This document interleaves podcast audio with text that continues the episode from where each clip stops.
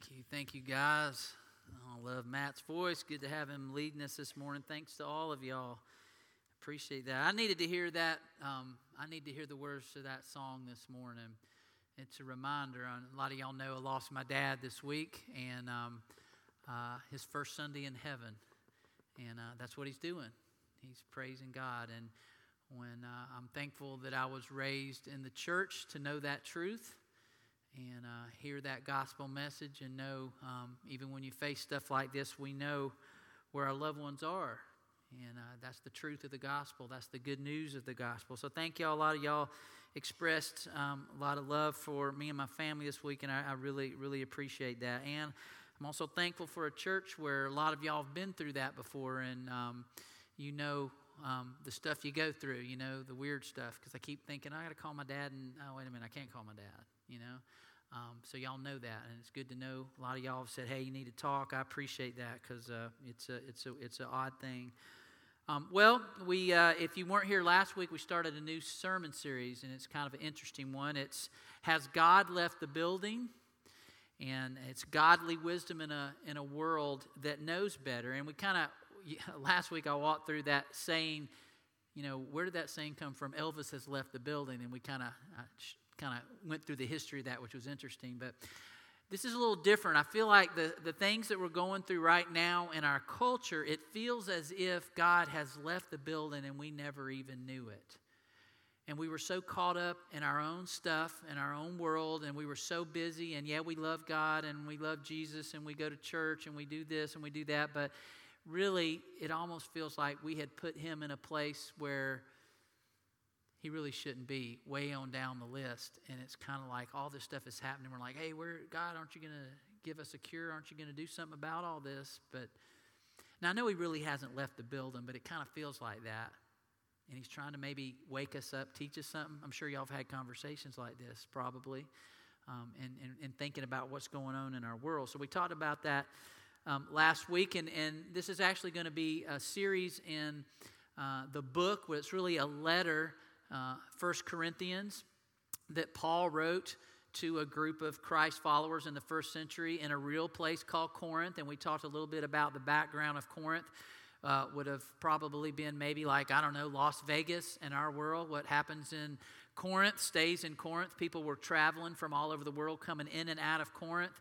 There were a lot of different uh, cultures coming in and out of Corinth, a lot of different um, uh, religions and things, and people talked and philosophized and argued about what was truth and what was not. So, all this is going on, and Paul goes to start a church here. He was there for about a year and a half, and he established this church. And there was also a lot of pagan temples in Corinth. Uh, one in particular where there were a thousand prostitutes employed, where you can imagine that was a popular and very lucrative money making uh, temple there. Everybody wanted to worship there, you know, because it was a lot going on. And so Paul goes in and says, We need to start a church here. These people need Jesus. And he did, and about a year and a half later, he, I mean, a year and a half he spent with them, teaching them about how Jesus can transform your life like he did Paul's.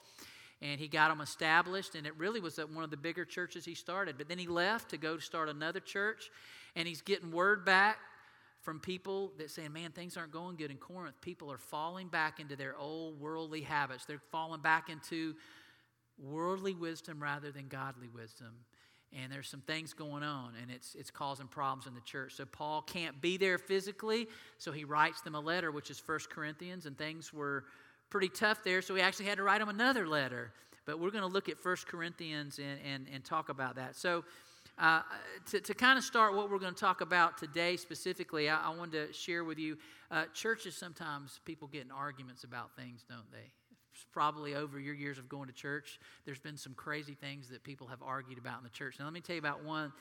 Um, a few years ago, I was in North Georgia in a little church up in Clarksville, Georgia, and we had a, an opening very similar to this behind uh, up on the stage where the baptistry was, and somebody years and years and years ago had donated this huge picture of Jesus doing this. It was like Touchdown Jesus at Notre Dame. Y'all know what I'm talking about? You've seen the picture? It really was.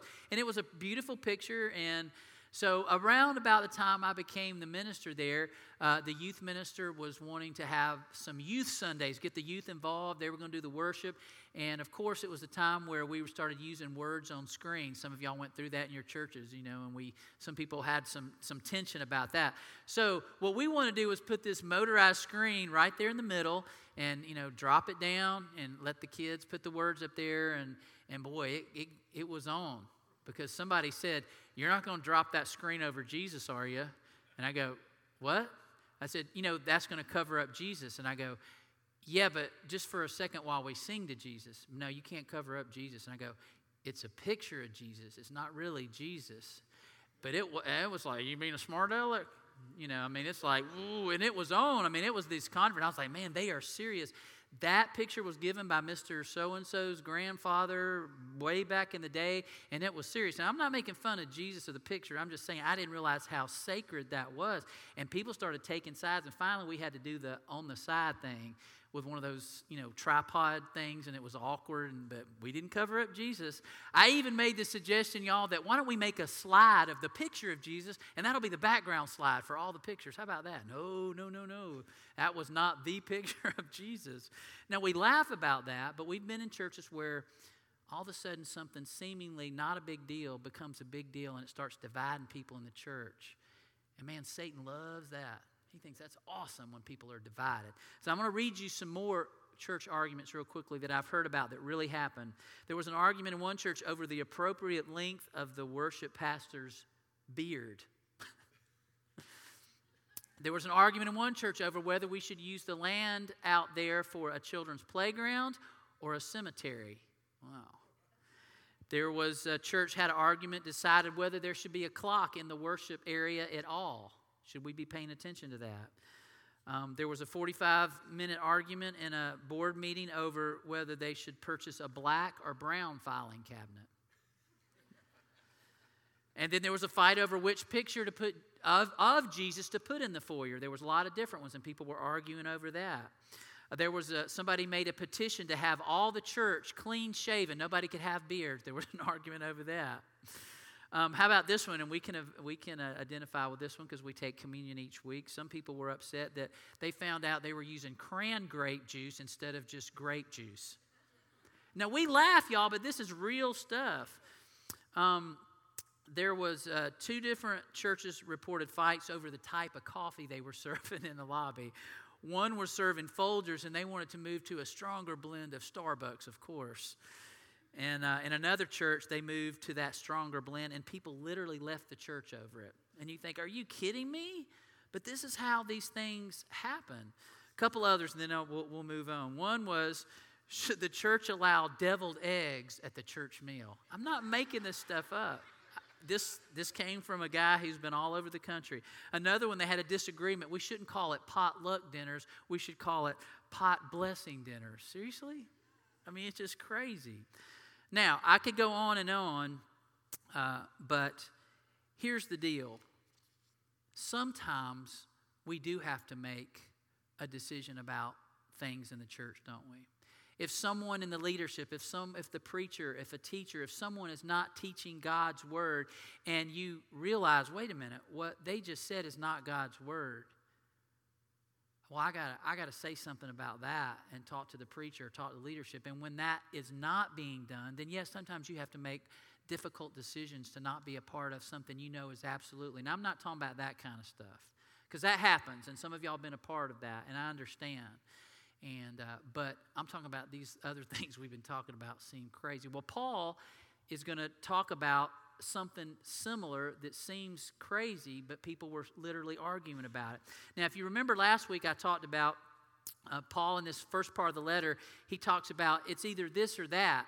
When people hear the gospel message of Jesus Christ and they hear about Jesus, the Son of God, dying on this cross, for some people that's foolishness. That doesn't make any sense. Why would God die on a cross? That doesn't make sense. It's foolishness to them. So it doesn't make sense. He says, For those who are perishing, he says, it's foolishness. But he said, For those who are being saved, the thought that God would die for us is such a powerful message of love and grace that transforms us. But then he put it another way it's a stumbling block, he said, for Jewish people because they were legalistic, rules oriented, and they thought, I can earn my way to heaven. I don't need a Savior. So it was a stumbling block to them, Jesus and the cross. But for the Gentiles, people who had many gods, and gods don't come down to earth and be servants. They don't wash people's feet, they don't heal people, and they certainly don't get nailed to a cross. They're gods. That's foolishness to the rest of the world, but to people who were being saved, it was Christ. It was a powerful transformation. That love and that grace was transforming them. So I told you last week there's five basic issues that Paul has to address head on in this particular church. One was divisions that were happening in the church, and that's what we're going to focus on today. Then there were sexual issue, there were food issue, there were worship things going on in worship, and when they got together for other times, things that were going on. And then ultimately there was an issue at the end of this letter about the resurrection and did Jesus actually rise from the dead? This was actually some discussions that were going on. So Paul says, We're going to address all these issues because y'all need to know the truth and allow this truth to set you free. So we're going to talk about specifically um, this division that was going on that he mentioned a little bit last week. Um, but I want to, um, we're going to have up on the, on the screen here just a, minute, just a little bit of chapter 2. Not that chapter 2 is not important, but I'm going to kind of move through uh, from chapter 1 last week to chapter 3 today. But I'm going to read the last part of chapter 2 as Paul gives another comparison. And he talks about a person in the flesh, worldly wisdom, or somebody who has moved and been transformed into now I'm allowing the Holy Spirit to um, transform my thinking, and that's how I live in the spirit or in the flesh. He goes, again, it's that either or thing. So he says this the person without the Spirit does not accept the things that come from the Spirit of God, but considers them foolishness and cannot understand them because they are discerned only through the Spirit. The person with the Spirit makes judgments about all things, but such a person is not subject to merely human judgments. For, and he quotes here from Isaiah 40, who has known the mind of the Lord so as to instruct him? Again, he's saying, do we really think our wisdom can trump God's wisdom? He's the creator.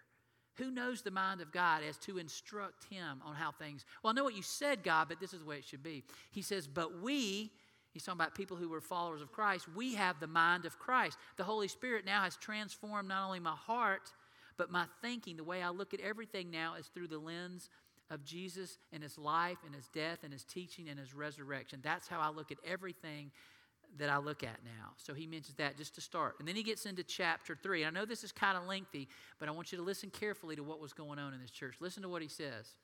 Chapter 3. Brothers and sisters, I could not address you as people who live by the Spirit, but as people who are still worldly, mere infants in Christ. I gave you milk, not solid food, for you were not yet ready for it. Indeed, you are still not ready. You are still worldly. For since there is jealousy and quarreling among you, are you not worldly? Are you not acting like mere humans? For when one says, I follow Paul, and another, I follow Apollos, are you not mere human beings? What, after all, is Apollos? And what is Paul? Only servants through whom you came to believe, as the Lord has assigned to each his task. I planted the seed, Apollos watered it, but God has been making it grow. So neither the one who plants nor the one who waters is anything, but only God who makes it grow.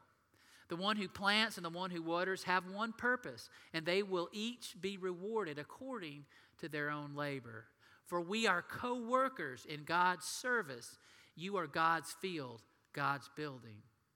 By the grace God has given me, I laid a foundation as a wise builder, and someone else is building on it. But each one should build with care. Now, listen, this is very important, this verse right here. For no one can lay any foundation other than the one already laid, which is Jesus Christ. If anyone builds on this foundation using gold or silver, costly stone, wood, hay, or straw, their work will be shown for what it is because the day will bring it to light. It will be revealed with fire, and the fire will test the quality of each person's work. If what has been built survives, the builder will receive a reward. If it is burned up, the builder will suffer loss, but yet will be saved, even though only as one escaping through the flames. Don't you know you yourselves are God's temple and that God's Spirit dwells in your midst? If anyone destroys God's temple, God will destroy that person. For God's temple is sacred, and you together are that temple. Do not deceive yourselves. If any of you think you are wise by the standards of this age, you should become fools so that you may become wise. For the wisdom of this world is foolishness in God's sight. As it is written, He catches the wise in their craftiness. And again, the Lord knows that the thoughts of the wise are futile. So then, no more boasting about human leaders. All things are yours. Whether Paul or Apollos or Cephas or the world or life or death or the present or the future, all are yours and you are of Christ, and Christ is of God. So I know that was long, and we're going to try to digest some of that, but, but Paul is saying, I'm evaluating your church. I'm getting all these things that are happening in your church, and they shouldn't be, y'all. So I'm, I'm, I'm trying to put them through Jesus' teaching and the lens through Christ and God's word and his wisdom so that we can specifically deal with this division thing. And he says, he first says, you know what? Y'all are living worldly again. You're like living like little babies. It's cute when a baby has a bottle when they're little and they take that bottle and we go, oh, it's a baby and that cute. They're hungry. They give them a bottle. But if you see a 10 year old kid sucking a bottle, you're going, okay, that's just weird. That kid needs to grow up. I don't know what's wrong with their, that mama and daddy, but they need to get that kid under control. He needs to at least have a sippy cup by now. And if we see someone, even our own kids, we struggle when we want them to be a little further ahead than we think they should be maturity wise and they're not, then we struggle with that because, like, you know, we've poured into them. They should know to, to, to mature a little bit faster, and we get frustrated with that. And we want them to be where they are, not still as a teenager, still acting like a baby, not as an adult woman or man, still acting like a teenager. And we want people to move forward. And so you got to understand, Paul saying, Man, I love you guys, but y'all are not where I hoped you would be by now. I gave you milk to start out with, but by now you ought to be eating solid food, and you're not. You're becoming worldly again. And notice he even says mere humans. You go, well, Paul, they are mere humans. But he's going, wait a minute. When you become a follower of Jesus, you are not just a mere human anymore. You are a transformed human with Christ now living in you. Remember, Paul said in another letter, it's no longer Christ that lives, but now Christ lives in you, in me. We have been transformed. But he says, How do you know we're babies? How do you know we're infants? He says, Because of the quarreling and the jealousy that I hear. Y'all are arguing like the world. You're going by their standards, their mindset, the flesh. You're living in the flesh rather than in the spirit. And you're ignoring God's wisdom. You're arguing over who's the best teacher, me or Apollos or Peter. That's not what this is about. Taking sides over the person who led you to believe in Jesus. Just because I led you to Christ doesn't mean I'm, I'm the person you should be worshiping Jesus. And he says, the world shows favoritism like that. They worship heroes. We don't worship. We only have one we worship, and that's Jesus. And this is creating division. And he goes, not in the body of Christ. And y'all realize how division starts. If we all can be on the same page about something, everybody, it creates this huge snowball effect of what can we do if we're all on the same page. It's fantastic. But as soon as somebody can create division right in the middle of something, then all of a sudden that big snowball gets turned into two halves or even more than that, and then the momentum stops. You realize throughout history that's what people do. In order to control the masses, we've got to create division. I don't know, kind of things like Republican and Democrat, mask or no mask. If we can create division in people, then we can control them differently. And that's how we do that sometimes. And Paul's saying that should not be in the church. We're all one in Christ. Yeah, we can have different thoughts about things, but ultimately we need to be unified in who Christ is and not be setting up a teacher who led me to Christ as somebody that we follow. You don't follow me. Notice he's not saying, don't follow Apollos or Peter, follow me. No, he's saying, hey, we were all just people who brought you to Christ. But we are not Christ. We says, he says we are servants of the Lord, accomplishing the task that God gave us planting, watering, and I would even add a few more agriculture words cultivating, fertilizing. Anybody that likes to do that kind of stuff, you know how all of that's important. But ultimately, even when you do all that stuff, have you ever watered something, fertilized something, and it still died? Everybody done that? I have. And you have no explanation because you realize it's God that gives the increase. And that's what Paul's saying. God brings the increase, only Him. Because if I brought the increase, if Apollos brought the increase, if Peter brought the increase, then we'd be going, look at us, how many people we brought to Christ. We don't bring people to Christ, we introduce them to Christ. And the Holy Spirit takes over and brings them ultimately to Christ. So, why is this hero worship dangerous? It's, well, it's causing divisions in the church. And he says there's only one foundation, and that foundation has already been laid, and that's Jesus Christ. His life, his teaching, his death, and his resurrection. And we can build on that, but be careful what you build on that, because that's the foundation. Because he said some people build with silver, with gold, with costly stones, some with hay and wood or straw. But be careful what you're building on top of that foundation, because if you cover up that foundation, then it's really not Jesus. And we know through the years, there's been preachers or evangelists or even teachers who are teaching about Jesus, but then all of a sudden they get into some teaching on top of that, and people start going, "Is that is that right? That doesn't that sounds weird." And then people start kind of, wait a minute, that's not that's not the word. That's not what that's not what the God's word said. And they start putting things on top of that. And finally we find out those people had different motives. They wanted power. They were preaching Jesus, but they wanted power. They wanted money, and we've seen that maybe televangelists or things like that. And later there's some kind of a scandal, and you realize that person's motives were not pure. They were building on that foundation. They were trying to draw people to them or to their church rather than to Jesus. And Paul's saying, You can't have that. We can't do that. Only God brings the growth. We're fellow laborers. We are servants. We're working together with one purpose, and that's to present Jesus to people so that it can transform their lives. And so he says ultimately God will bring motives into light. So, what does Paul want them to do? To realize that you are God's temple, he said. Now, think about it. the temple in this culture in Corinth was something very important. Every time they walked down the street, they saw all these different temples to different gods, and people would go there. And you would go into the temple, like we came into the building today, and we're going to do our, our worship, we're going to do our religion in this temple, and then when we walk out, we're going to do whatever it is else we do. And he's saying that was a big part of God's old covenant the, the, temple, the synagogue and it was huge and it was fancy and it pointed to God. But when the new covenant came, the temple is not where God resides. He resides inside of you and inside of me, he said. You are God's temple. Think about that. And in the Greek, I'm not going to tell you the two words because I can't pronounce them, but there were two words used for temple. One was the entire complex. That was the word that was used. That means the whole complex. And the, the Jewish temple was huge in Jerusalem. If you've ever seen a model of that, it's, it's unbelievable how big all the different parts there were. But this is not the word that he uses here. It's not that for the entire complex. It's the other Greek word, which means the inner sanctuary, where the center of divine activity is. And Paul, there's no mistake that he uses this particular word. You are God's temple. You are the center of God's divine activity. Think about that. God wants to use you in your life and me in my life for the center of his divine activity. Does that scare anybody? That's a lot of responsibility. God is using you and me for his divine activity. We're supposed to reflect that to the rest of the world. How am I doing with that right now? And all that's going on in our world, how am I reflecting God's sacredness and his divine activity in my life? He's making this profound statement that inside of you is this center of this divine activity. You should reflect that in your words. I should reflect that in my words and my actions and my reactions. God's activity is sacred.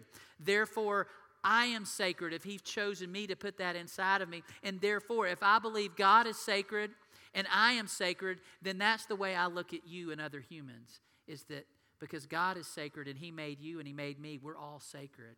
And if I can look at every human being as sacred, it changes the way I see people regardless of how they act. And then Paul closes with some more instruction and reminders about worldly wisdom versus godly wisdom. He's saying, You got to be careful. Y'all are falling back into that old stuff. Don't deceive yourselves. He says, Become a fool to worldly standards in order to be truly wise by God's standards. Now, what that means, have you ever been talking to somebody about an issue and you present the godly version of that, a biblical view of that, and they act like you're an idiot? Makes you mad, doesn't it? You want to say something ugly, don't you? But it's true, when you present the message of God and His Word, it is contrary to the rest of the world. And when somebody hears it, go, yeah, I, I get that. But this is, the, this is 2020. I know how Paul and them did things in, in the first century. Let me tell you, there was nothing going on. In, there's nothing going on in this century that they didn't deal with. Oh, Craig, wait a minute. They have we have computers. They did. No, I get that, but there was still some crazy stuff going on that is very applicable to us. And so he says, become a fool to those worldly standards. Be glad when people say you're a fool when your standards are different than theirs, in order that you will be wise by God's standards. He says, All things are yours. You have access to God's wisdom, it is available to you. And you have these different teachers. And he, he mentions himself and Apollos and Peter again. He says Cephas, but that was another name for Peter. But let me just tell you a little bit about Paul. It would have been great to say, Paul was the guy who led me to Christ. Can you imagine saying that Paul led you to Christ? I mean, Paul has this incredible testimony how he was arresting and, and, helping kill Christians, and then all of a sudden, God on the road to Damascus shone this light and said, What are you doing? I've got a whole new job for you because that isn't what I called you to do. So to know that he was this missionary and had this calling from God, man, that would be say, oh, yeah, well, Paul baptized me. Paul said, "That's I'm just a servant." And then there was uh, Apollos. He talks about, and Apollos was this guy who was Actually, when we look at Acts 18, which is about these missionary journeys, it tells us that Paul, when he's writing this letter to the Corinthians, that Apollos is probably right there with him. And he goes, Hey, Apollos, can you believe that back in Corinth, those people are arguing about who's greater, who they follow, me or you? And he's going, No, tell me that's not happening. He goes, Write the letter, dude. Write it now. Straighten them out. So he knew this was going on. But Apollos was this guy who was very scholarly. He studied in Alexandria in Egypt. Now we go, yeah, okay, Alexandria. But if you had said, I'm going, if, if one of you said, I'm going to Harvard Law School in the fall, we'd be going, whoa, you must be really smart if you got into Harvard Law School. It was kind of like that. So people knew where Apollo studied. He was scholarly and he was a very persuasive teacher. And people wanted to say, hey, he's the one who led me to Christ. And then, of course, there was Peter, one of Jesus' 12 disciples. Who wouldn't want to say, hey, he led me to Christ? He was closest to Jesus. He was with him for three years. He was really, really tight with Jesus. And Jesus told him that he was the one, you know, that, that made that confession of Christ, and he was the one that that he encouraged him to go feed my sheep. That's the guy who led me to Christ. And he's like, none of that matters, y'all. Don't get into worldly thinking. But God's wisdom is available to you. These three teachers, you need to listen to Peter. You need to listen to Apollos. You need to listen to me. All three of us are saying the same foundation. Jesus is where you need to put the lens. You need to focus your lens on everything you look at in culture through God's Word. And, and say, what, is, what does God's Word say about that? How do I evaluate that? And then he finally says, You are of Christ.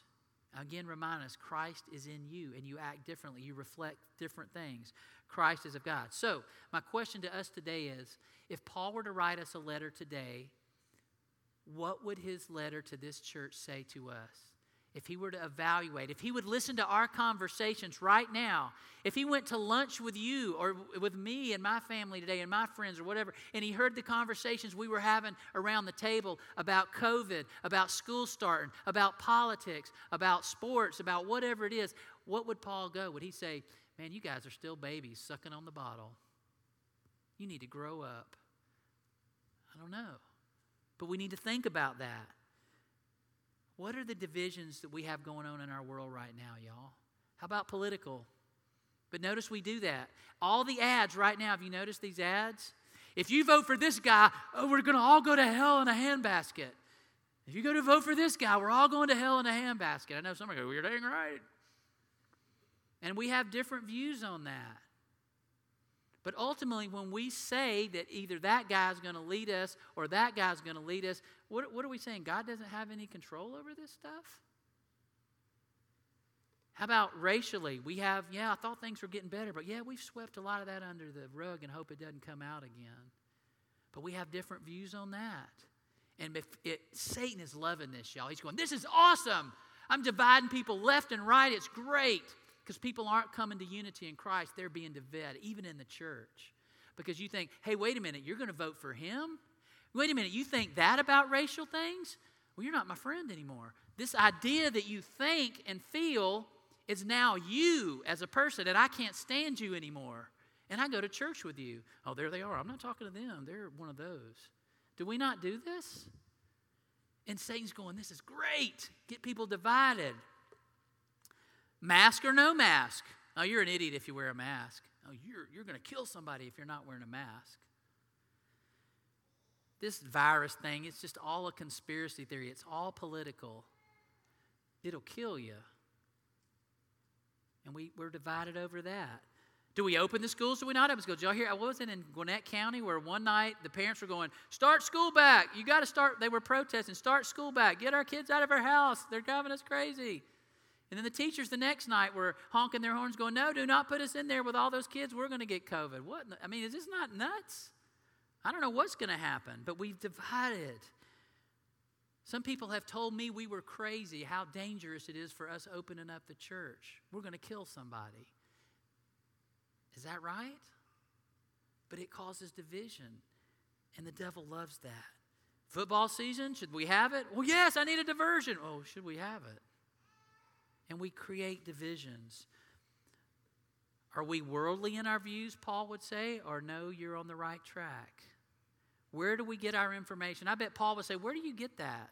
Is that from the Bible? Well, I'll listen to Fox News all day or CNN all day. That's where you have to look at that through the lens of the Bible.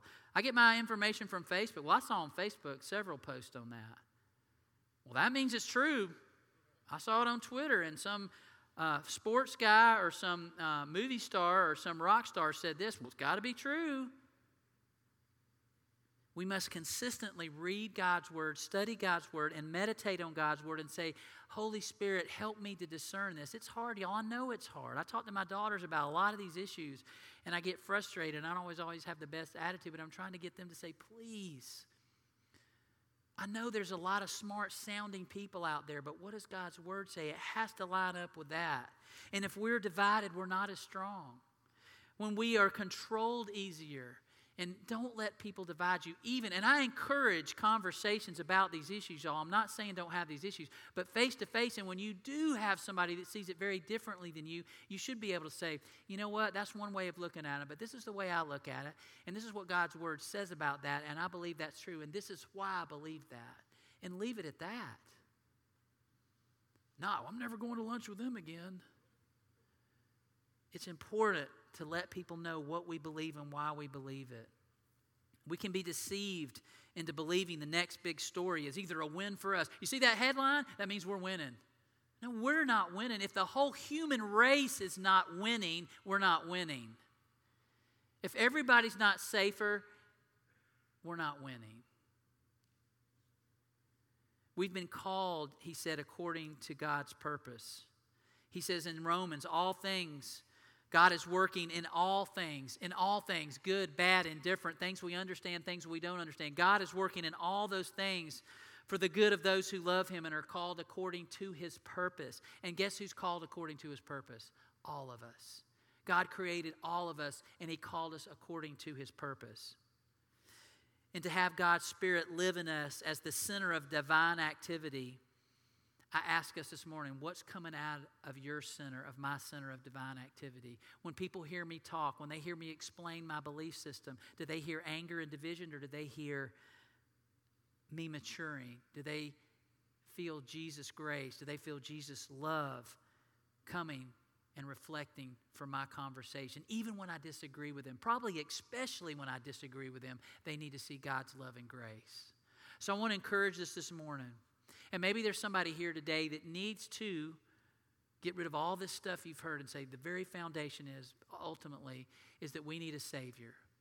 Because we've all sinned and fallen short of the glory of God, we need a savior. And maybe somebody for the first time needs to lay that foundation that doesn't need anything else on top of it, but that Jesus died for you. He rose for you. Now you're forgiven of your sin, and you can start living according to the purpose He called you for, and you can live in eternity with Him. That's the gospel message in a nutshell. And if somebody needs to make that decision today, we want to invite you to do that. So we're getting ready to go into a time of communion. And if you'd like to talk, I'm going to be right here. I'd be glad to talk to you. If you want to talk after the service or later this week, I'd be glad to talk with you. There's people around you that are Christians that can walk you through that as well. But please talk to somebody if you're thinking about that. But don't just let that be again. I say this all the time some fleeting thought that, hey, I really ought to get my life in order. No, get your life in order. I told my dad Monday afternoon, I'm taking you to the doctor at 9:30 in the morning. I'll see you then. I'm never going to see him again except in heaven. I didn't know that was going to happen. We don't know what's going to happen tomorrow. You don't know. So you need to know where your foundation is. You need to know that there is going to be a death sometime in, in your life, and you're going to go either spend eternity with God or you're going to be separated eternally from Him. And you need to know that. You need to think about that. So if you need to make that decision, we're going to offer that. But we're also going to go into a time of communion. And